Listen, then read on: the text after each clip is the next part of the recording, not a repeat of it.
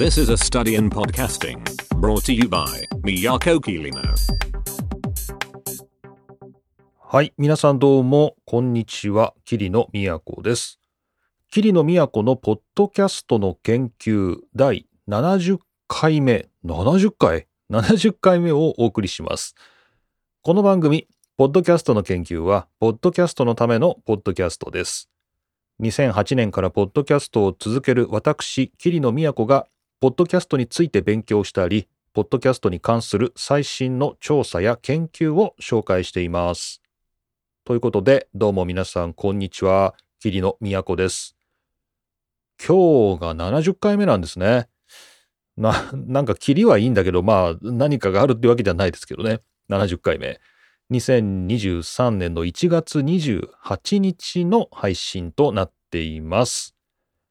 はい。こちら、また前々回、前回とお話ししてますけど、この週末、桐野がまた出張が入ってまして、また微妙に数日前撮りとなっています。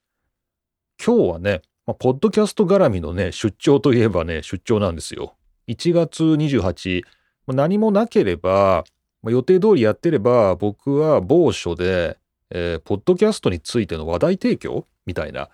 えーまあ、学会なんですけどね、まあ、学会なんですけれども、ポッドキャストって研究に使えそうじゃないですか？みたいな、まあ、ちょっとそういう話題を、まあ、提供してもらえないか？みたいなですね、まあ、そんなような話があったか、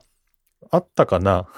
なかったかな？自分からかな？自分から？あの、ちょっとポッドキャストについて話したいんですけど、みたいな、まあ、そんなような話だったかもしれないんですけど、まあ、結構柔らかめな話ではあるんですけど、ちょっとあの、学会のね、先生方の前で、ポッドキャスト、まあ、こんな感じで、あの、研究にも使えるんじゃないですかね、みたいな、ちょっとそういう話をね、今頃してるかなと、はい、いう感じで、またその感想は、えー追ってお話ししようかと思いますけど、まあ、ぼちぼちですね、こう、日本の学会でもですね、ポッドキャストの話を積極的にしていこうかなということで、えー、キリの動いております。はい。さて、まあ、そんな感じなんですけど、まあですね、この2週間ぐらいですかね、もうね、本当にね、たくさんポッドキャスト撮りましたよ。もう本当にたくさん撮りました。あの、今、あの F1 っていうね、スポーツに関しては今シーズンオフなんで、まあ、ちょっと1月はのんびりお休みでもいただこうかなと思ってるんですけど、まあ、このポッドキャストの研究は毎週ということで、まあ、これはまあ定例なんでね、まあ、特に何か増えるとか減るってことはないんですが、この大学で撮ってるポッドキャストがね、今、もう2月分をまとめて撮っちゃおうみたいな、こう無茶な、あの、進行、まあ、強いて言えば、春休み進行とでも言うんですかね。えーで、このね、2週間でね、今ちょっとスケジュール出してますけど、1、2、3、4、5、6、7、8、8本ぐらい撮ってますね。8本ぐらい撮ってますよ。これ全部1時間から90分ぐらい撮ってますから、相当な量撮ってますね。相当撮ってます。まあ、これが2月から3月の上旬ぐらいにかけて、まあ、ぼちぼち出てくるという感じなんですけど、まあ、1月から2月の頭ぐらいまではリアルタイムに配信していくんですけど、まあ、その後、講義のない期間というかね、まあ、大学は入試で休みになっちゃいますんで、まあ、あの、教員は休みないんですけどね、教員とか事務員の休みはないんですけど、まあ、学生目線で言えば春休みなんで、えーポッドキャストを取りに来るっていうこともないよねっていうので、まあ、ちょっと、まあ、卒業する4年生がいるんでね、ちょっとじゃあ先に取っとこうかみたいな、まあ、卒業記念みたいなね、そういうのを取ってたんですけど、まあ、その本数がですね、まあ、多いこと多いことって感じで、えーたくさん取ってました。まあでも撮っただけなんでね、まあ話してるだけなんで、まあ、編集はまた今度って感じなんで、たくさん撮ったなっていうだけなんだけど、まあ、ほんとたくさん撮りましたよ。もう人生でこんなにたくさんポッドキャストを撮った週っていうのは、週、まあ2週間ぐらい。月っていうのはまあ本当これが初めてかなという感じです。はい。というわけで、まあまあまあ今日もまたちょっと、えー出張前の前撮りということで、ざっとですね、一ネタ、まあ、お話ししていこうかなと、まあ、思ってるんですけど、ちょっとですね、時事ネタ的にお話ししたいということもありまして、ちょっと冒頭でこれから話そうかなと思いますが、まあ、やっぱりペンちょっとあれか、ジングル挟んでからにしますか。はい。ちょっと Kindle Unlimited をね、今また新年の98円キャンペーンですかね。で契約したので、1年ぶりの Kindle Unlimited なんですけど、またちょっとポッドキャスト絡みのね、新刊とか、皆さんも無料で、えー、この Unlimited の範囲で読める本で、まあ、結構いろいろ出てましたので、ちょっとその辺をまた軽くご紹介しようかなと。で、さらに、ちょっとニュースですね。ニュースも一つご紹介してという感じで、まあ、今日もコンパクトにお送りします。桐野都のポッドキャストの研究第70回目、よろしくお願いします。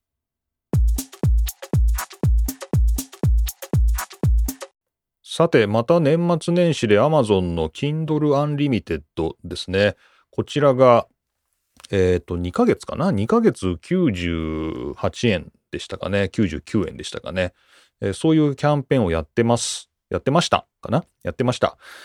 で、えっ、ー、と、キリノはちょうど1年前ですね。去年も同じ時期に Kindle Unlimited をやっぱり2ヶ月98円ですかね？で、契約してまして、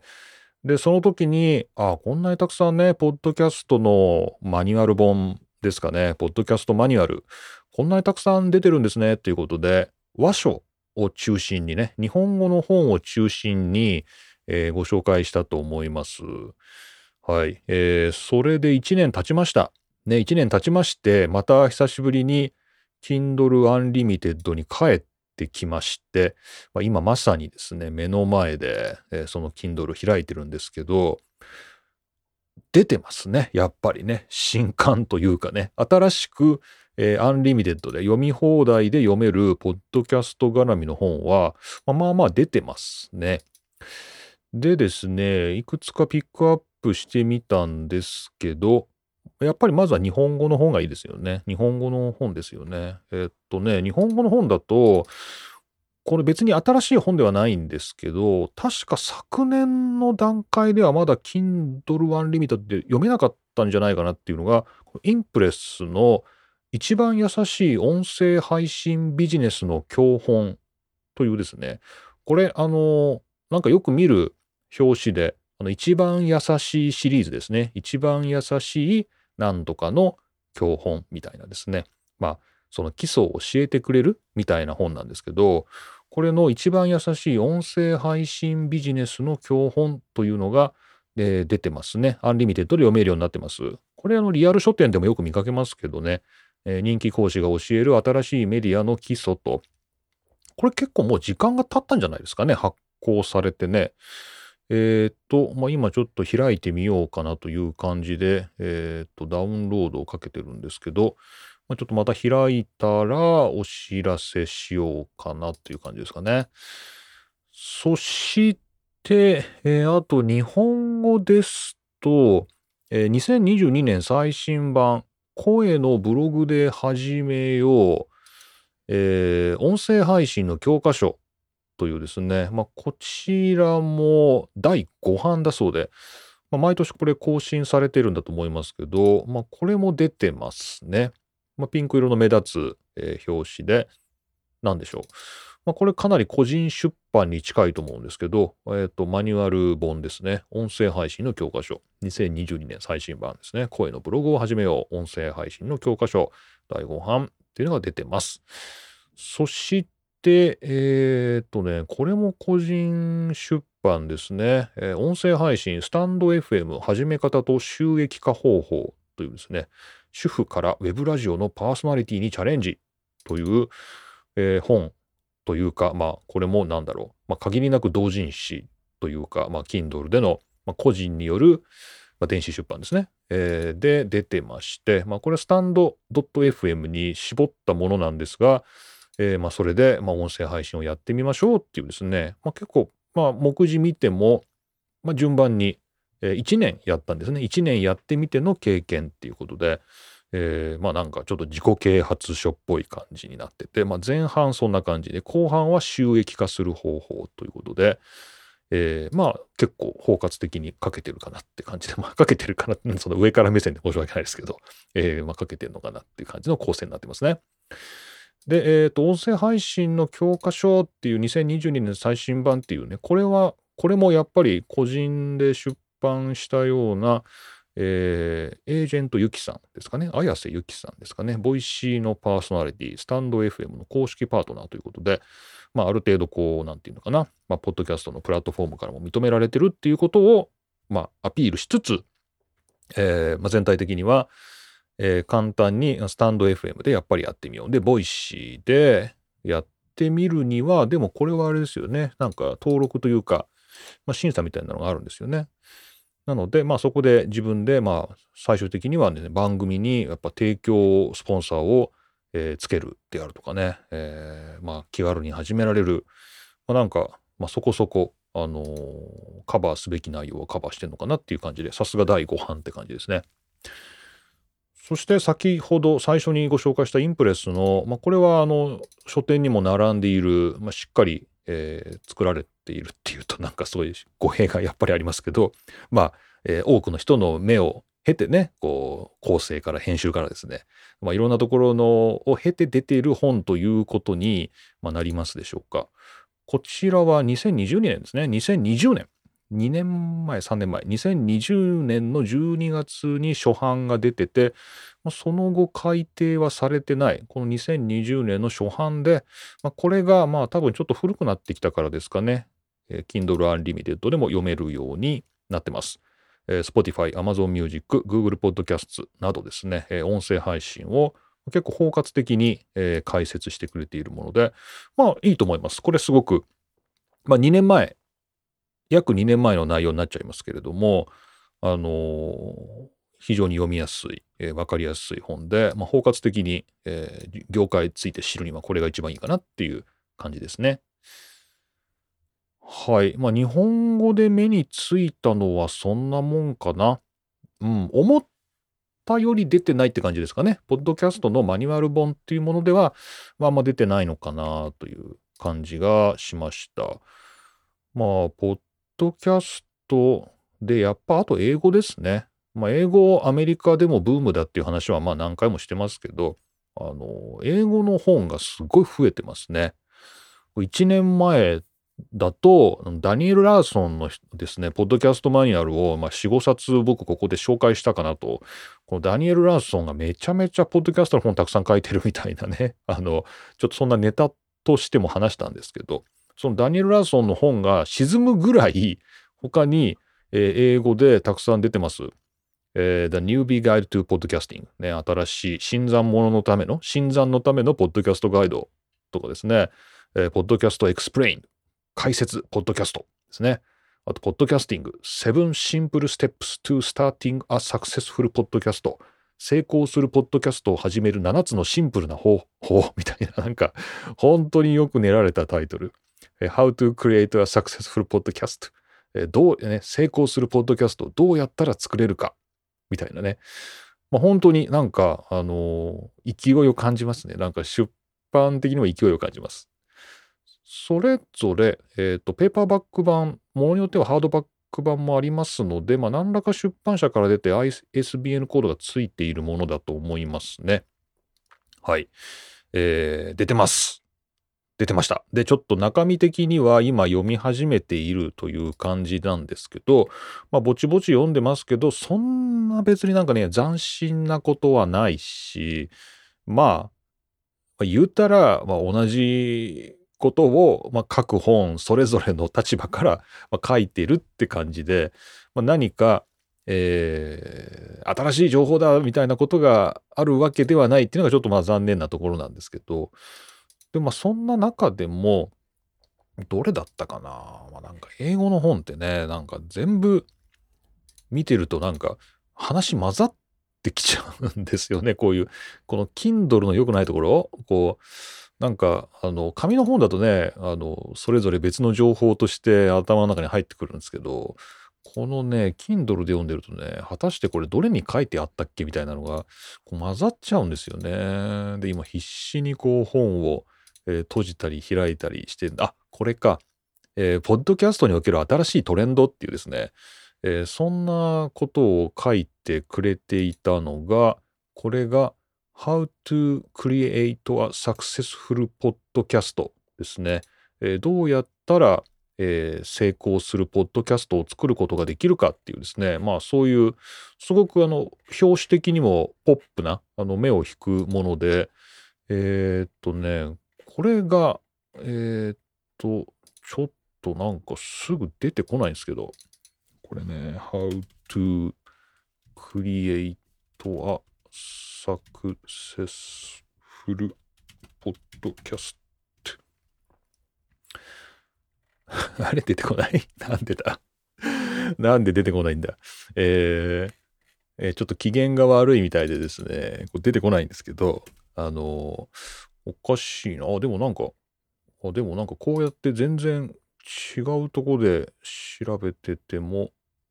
出てこない。まあなんか出てこないです。すいません。出てこないです。出てこないです。じゃ普通に奥付け見ろって話ですよね。えー最初からそうすればよかったんですけど、はい、見ました。2022年ですね。2022年の観光だっていうことだけ確認したかったんですけどね。はい、普通にあの奥付け見た方が早かったです。えー2022年に出たもので、で、最後のチャプター5が、ポッドキャストの新しいトレンドっていうのをね、なんか紹介することになってて、まあ、そこで4つのね、新しいトレンドっていう、ここだけ今日ちょっと紹介して、みんなで勉強した気になろうかなって思ったんですよね。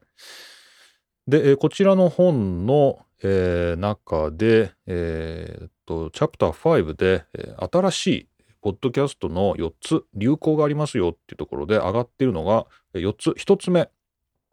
えー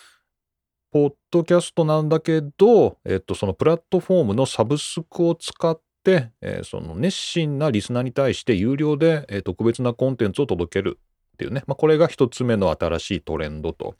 まあ、確かに、えー、Apple でもね、そういうシステムが実装されましたので、まあ、確かにこれは2022年の新しいトレンドとして正しいかなと。えーまあ、これが一つトレンドだよと。で、えっ、と、二つ目が、有名人によるポッドキャストが始まったっていう感じかな。えー二つ目のトレンドは、えーまあ、その専門家、その特定の領域の専門家とかね、あのそういう、えーもうなんか、えーそこの部分で秀でた人っていうんですかね、まあそういう人がポッドキャストを始めた。まあ、つまり今まではポッドキャストっていうのは、まあ、メディアですよね。まあ、ニュースとかバラエティとか、まあ、ドキュメンタリーとか、まあ、そういうメディア側がやるか、えーまあ素人ですよね。僕みたいなアマチュアがやるかみたいなところが、まあ、ポッドキャストってすごく、まあ、メジャーだったといえばメジャーだったんですけど、もういわゆる専門家ですね。専門家が有名人、専門家、まあ、そういう人が自分でポッドキャストを始めるっていうね、なんかそういうことも、まあ、結構当たり前になってきたよねっていうね、そんなようなことを、まあ、2022年の本のトレンド2つ目として書いてます。まあ、確かにそうかもね。なんか YouTube でね、あの芸能人が YouTuber やるみたいな、芸能人が YouTube のチャンネル作るみたいなのは、なんか日本の芸能界でもね、すごく一般化してますけど、まあ、ポッドキャストにも来るかもね。もうみんなが自分のポッドキャスト、今はラジオが、ラジオ局が、その冠番組とかを、まあ、もう一回、ポッドキャストに流すとかやってるけど、まあ、直接ね、そのミュージシャンとか芸能人が、ポッドキャストをやるなんていうことになれば、これはまた新しいブームになりそうですよね。はい。そして、えっ、と、三つ目が、えー子供とか女性とか、まあなんかエンタメの特定の部分やとかに特化した番組、これが増えてる。まあつまり今まで、えーまあ、マスっていう意味ですごく大勢の人がなんとなく楽しめるもの。で、これで視聴率を稼ぐ、聴取率かな？を稼ぐ。みたいな方法ではなくて、えーまあ子供、女性とかね、なんかそれ今まであんまりこう、フォーカスされてこなかった人たち、ね、そういうところとか、あとはマイナーな分野、マイナーな趣味とか、まあ、そういうとこにフォーカスした番組っていうのも、まあ、これはトレンドですよと。まあ、これは本当そうですよね。この番組でも、まあ、どうやってそういうマイノリティグループというかね、そういう人たちのところに届く、えー必要とされる番組を作っていけるかっていうのは、なんか世界中でも課題だね、みたいなね、話が何度も出てると思います。そして、えー最後。もうこれがなんかちょっとね、意外な感じで、まあ、この本を書いた人の、まあ、意見だと思うんですけど、テレビ番組の、えー方式？っていうんですかね、テレビ番組の方式、そのスタイルっていうのを、ポッドキャストに持ち込むっていうことがトレンドだっていう、これ4つ目に出してます。で、これ例えばどういうことかっていうと、まあ、例えばアーティストにインタビューをするとかね、えー、あとまあドキュメンタリーなんかもすごい、ポッドキャストのドキュメンタリー増えてて、なんかそういえばスピスティーブン・スピルバーグがね、なんか映画にするとかね、ポッドキャストで、あの、なんか、えー、操作したみたいな、そういうポッドキャストのシリーズをそのままなんか映画にするとかね、なんかそんなような話もありましたけど、なんかポッドキャストなんだけど、まあ、なんかラジオ番組というよりはテレビ番組のスタイルをこう持ってくるっていうね、なんかそれが一つ四つ目のトレンドですっていうことを挙げてて、これは、あ、そうなのかなっていう、そういう考え方もできるのかなっていうので、まあ、やっぱ英語圏でだとね、なんかこういう方面、なんかポッドキャストで、なんていうのかな、うん、生まれたというよりは、まあ、テレビ番組でやってたことをそのままポッドキャストでもやったり、まあ、放送でもそうだって書いてありますね。テレビでも放送するし、えー、ポッドキャストでも流すし、みたいな。こうなんかラジオとっていうよりは、テレビとの補完関係、お互いを補い合うっていうなので、えー、まあ、ポッドキャストいいんじゃないかと。これ確かに NHK とかも、なんかドキュメンタリーをね、NHK のドキュメンタリーは放送するんだけど、それのなんか裏側とか、制作者メモみたいなのをポッドキャストで出すとか、なんかそういうやってますよね。なんかこれってトレンドなんだなっていう、なんかテレビとの補い合う、補い合うっていう、なんかそういうトレンドなんだなっていう、これも面白いですね。なんかポッドキャスト単体でというよりは、こう補ってっていうのが、これちょっと面白いなと思いました。はい。勉強になったと思います。はい。えー、これ書いてあったのは How to create a successful podcast です。なぜかさっき、えー、Amazon で検索しても出てこなかったんですけど、えー、改めてちょっと探して、えー、参考文献でリンク貼っておきたいと思います。というわけで、えー、Kindle Unlimited で、えー、まあ、読み放題で読める、サブスクで、まあ、読めるポッドキャストのマニュアル本ということでいくつかご紹介しました。和書、日本語でも数冊ありますし、まあ、英語がものすごい増えてます。英語のポッドキャストのマニュアル本がすごく増えてます。で簡単な英語で書かれてますし、最近はあの AI の機械翻訳でも結構読んでいくことができると思いますので、もし、あの、Kindle Unlimited でチャンスがあれば、こういったマニュアル本に目を通してみるのもいいかなという感じです。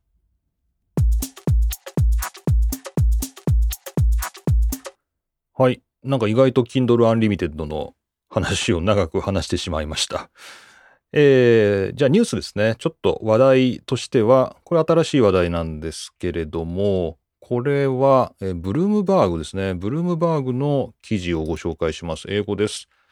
えー、ブルームバーグのニュースレターで掲載されてます。2023年1月13日です。えー、ポッドキャスターによると、えー、アップルの、えー、ポッドキャストを、なんていうの、流行らせる影響力というのは、えー、ちょっと衰えてると。ちょっとなんか、あの、弱くなってるっていうね、あの、そういう、えっと、ニュースが出てます。これは、まあ、ニュースというかニュースレターなんで、まあ、感想といえば感想なんですが、えっ、と、ここで書かれてますのは、えっ、と、アップルのポッドキャストのアプリですよね。あの、アップルのポッドキャストのアプリで、こう、ボーンとですね、トップとか、あとは注目の番組っていうところに掲載されるっていうことが、かつてはですね、まあ、かつてはものすごい、こう、リスナーが入ってくる影響力があったと。まあ、今でももちろん、ある程度はあるらしいんですけど、まあ、かつてほどではなくなっていると。で、まあ、ここでですね、ちょっとこの記事の中でも触れられてるんですけど、まあ、皆さん、あの、あんまりね、えっ、ー、と、Apple のポッドキャストのアプリの、まあ、ブラウズってところ見ることないかもしれないんですけど、まあ、確かにですね、えっ、ー、と、新しい番組っていうのとか、あと注目の番組、あとは人気の番組っていうのが、まあ、上の方出てるんですけど、まあ、パッとですね、最初に出てるのは、まあ、例えばトップショー、まあ、これ僕英語が、英語で使ってるからですけど、まあ、多分ト人気番組ってところで、2つしか出ないんですよね。あの、こう、左に左にスワイプしていくと、12番目まで、12位まで出るんですけど、えっと、パッと出てるのは1位と2位だけなんですよね。で、ここに載ってるのはいいらしいんですけど、この左に右にこう、どんどんどんどん、こう送っていかないと出ないような場所にあるものっていうのは、まあ、ほとんど出てても影響がないと。リスナーが増えるってことはないらしいです。特にこの新しい番組で注目っていうのが今20番組並ぶらしいんですよね。20番組並ぶらしいんですけど、こう一番右のとこ行くまでには10回スワイプしないといけないんで、こうなかなかそこまでいかないっていうね、ことで、ちょっとその影響力はだいぶこのインターフェースによるっていうところも多いんですかね。あの、あんまり目立つところにあっても、えー、番組のこうダウンロード回数が増えないんじゃないのかなっていう、なんかそういう状況に今あるみたいです。で、えっ、ー、と、この記事の中に書いてあるんですけど、この番組の、え、ー、と、番組が、ポッドキャストのアプリのトップに掲載されると、えー、それこそ1万ダウンロードですかね。1万ぐらいはまだまだ1日で得られるんだそうです。今でも、こうパッと一番目立つところに来ると、1万ね、1万ダウンロードはあるらしいんだけど、もう本当に、あの、隅っこの方だと、たとえトップに載ってても、まあ、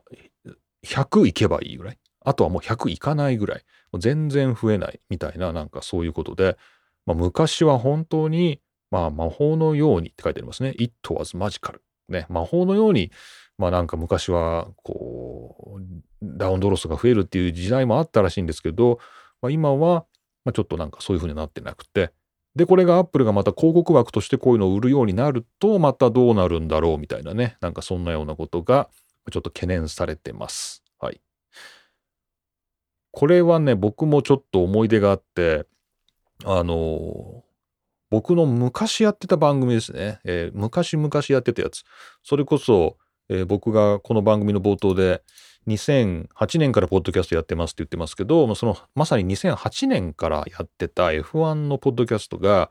これがまあ本当にポッドキャストの最初のブームですかね。日本の最初のブームの頃にやってた番組になるんですけど、これがこの Apple のポッドキャストで、当時は iTunes かな、まあ、ポッドキャストでトップにフィーチャーされてたことが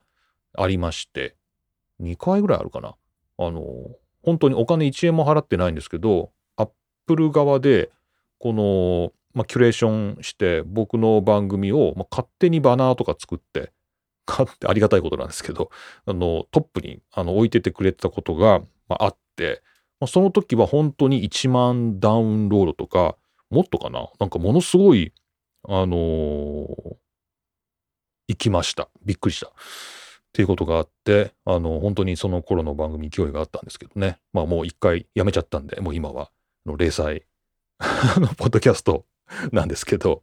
あのー、すごいパワーあったなと思います。確かにね。まあその辺の神通力というかね、魔法が、まあ、だんだん解けてきてるっていうのがね、なんかちょっと、まあ、寂しいところではあるんですけど、このアップルのポッドキャスト、まあ、まだまだ頑張ってほしいなと思いますが。はい。という、まあ、ちょっと影響力落ちてるんじゃないのっていうですね、こちらブルームバーグのニュースレター、えー、ご紹介しました。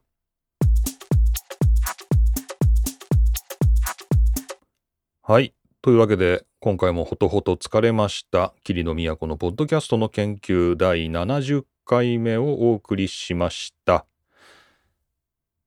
ちょっと短く済ませるつもりが普通にこれ喋ってませんかね普通に喋ってますね。普通に30分ぐらい話してますけどね。まあまあまあ時間に余裕があったんでいいっちゃいいんですけど、まあ結構時間的にはギリギリになってしまいました。はい。個人的な話です。えー、というわけで、まあ今 Kindle Unlimited もうちょっと試してるし、もうちょっとこれ読み込んでみますね。いろいろ本ありますし、ちょっとダウンロードして読んでいこうかなと。で、それとメモしていくっていう感じでね、ちょっと得られるところがあればまたご紹介したいと思います。し、あとは、あそうですね。まあ、大学でやってるポッドキャストは、なんかまとめてたくさん撮ったっていう話でしたけども、えっと、まあ、エンディングのところは全部新しくその都度録音していって、まあ、皆さんからのお便り等も新しいものは全部その場で紹介していくみたいな、まあ、そんな感じで、ちょっと、えスペシャル展開を2月やってみようかなと思ってますけども、まあ、これをまた新しい試みということで、え、もしよかったら応援していただければと思います。というわけで、じゃあ、今日はこんな感じで、えー、今日1月28日は予定通りでしたら私どこか日本のどこかの学会でポッドキャストの話をしていると思います。はい。またその感想もお伝えしたいと思います。というわけで、ポッドキャストの研究70回目、桐野都がお送りしました。